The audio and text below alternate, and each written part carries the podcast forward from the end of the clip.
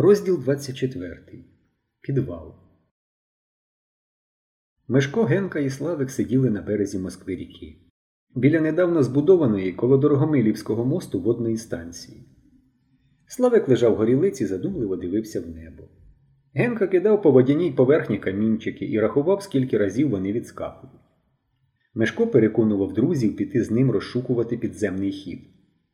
Вечоріло. Клапті сірого рідкого туману, ніби погано надуті сірі м'ячі, ковзали по річці, майже торкаючись води, і тихенько відскакуючи від неї. На мосту гуркотіли трамваї, спішили прохожі, пробігали маленькі автомобілі. Ви подумайте, говорив Мишко. Мерці, труни, це ж байки. Стане Філін турбуватися про мерців. Все це вигадано для того, щоб відстрашити нас від підвалу. Навмисне вигадано. Там або підземний хід, або вони щось ховають. Не кажи, Мишко, зітхнув Генка. Є такі мерці, що ніяк не заспокояться. Залізеш у підвал, а вони на тебе як наваляться. Мерців там, звичайно, немає, сказав Славик. Але для чого все це нам потрібно? Ну, ховає там щонебудь Філін. Він же відомий спекулянт. А нам яке діло? А якщо це й дійсно підземний хід під усією Москвою, тоді що? Ми його однаково не знайдемо, заперечив Славик. Плану ж у нас немає. Добре, Мишко встав. Ви просто боїтеся. А ще в піонери хочете. Даремно я вам усе розповів. Нічого, без вас обійдусь. Я не відмовляюсь, закрутив головою Генка. Хіба я відмовляюся? Я тільки сказав про мерців. Вже й слова сказати не можна. Це Славка відмовляється, а я, будь ласка, в любий час. Коли я відмовлявся, Славик почервонів. Я тільки сказав, що з планом було б краще. Хіба це не так? На найближчу репетицію друзі з'явилися в клуб раніше за всіх. Репетиції дитячого гуртка відбувалися від 2 до 4 годин дня. Потім тітка Єлизавета, прибиральниця, зачиняла клуб до п'ятої, коли вже збиралися дорослі. Саме в цей проміжок часу від 4 до 5 години треба було пробратися в підвал. Мешко і Славик сховалися за лаштунки. Генка став чекати решту акторів. Швидко вони з'явилися і почали репетиції. Сидячи за лаштунками, Мешко і Славик чули їхні голоси. Шура Куркуль умовляв Генку Ваню. Ваню, я тебе хрестив. На що Генка Ваня зарозуміло відповідав Я вас про це не просив. І вони сперечалися про те, як у цей час Генка повинен стояти обличчям до публіки і спиною до Шури, чи навпаки, обличчям до Шури, а спиною до публіки. Взагалі, вони більше сперечалися, ніж репетирували. Шура кричав на всіх і погрожував кинути всю цю тяганину. Генка сперечався з ним. Зіна Круглова весь час сміялася. Така вже вона була сміхотлива дівчинка. Нарешті репетиція закінчилась. Генка непомітно приєднався до Мишка і Славика, решта хлопців пішли. Тітка Єлизавета закрила клуб.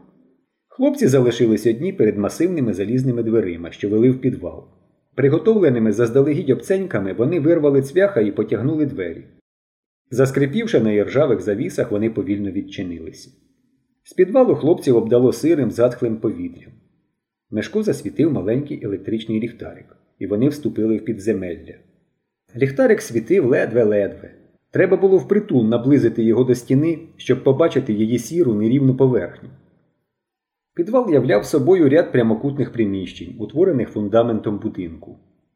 Приміщення були порожні, тільки в одному з них хлопці побачили два великих котли. Це була закинута котельня. На долівці валялися обрізки труб, шматки затверділого вапна, цегла, кам'яне вугілля, ящики з засохлим цементним розчином. Ліхтарик швидко слабішав і нарешті погас. Хлопці просувалися в темряві, намацуючи руками повороти. Іноді їм здавалося, що вони кружляють на одному місці, але Мишко вперто йшов вперед, і Генка з Славиком не відставали від нього. Блиснула смужка світла. Ось і забитий вхід. Світло пробивалося крізь щілини між дошками. За ними видно було вузенькі східці з високими приступками і залізними поручнями. Хлопці пішли далі, тримаючись, як і раніше, правого боку. Прохід дедалі звужувався. Мешко обмацав стелю. Ось і залізна труба. Він прислухався. Над ним тихо дзюркотіла вода. Мешко присів навпочіпки, засвітив сірника. Внизу тягнувся вузький прохід, той самий, у який він упав, злякавшися раптового шарудіння. Хлопці полізли по цьому проходу. Коли він закінчився, Мешко підвівся і пошарив рукою над собою. Високо. Він засвітив сірника. Вони побачили велике квадратне приміщення з низькою стелею. Хлопці, прошепотів раптом Генка. Труни. Вздовж протилежної стіни чорніли контури великих трун.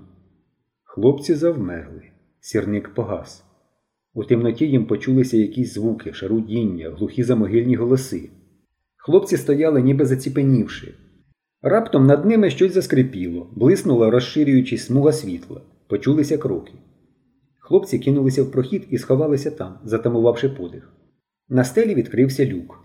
З нього висунулась драбина. По ній у підвал обережно спустилося двоє людей. Зверху їм подавали ящики. Вони становили їх поряд з уже покладеними в підвалі ящиками, які хлопці з переляку прийняли за труни. Потім у підвал спустився третій чоловік. Злазячи з дробини, він оступився і вилаявся. Мишко здригнувся.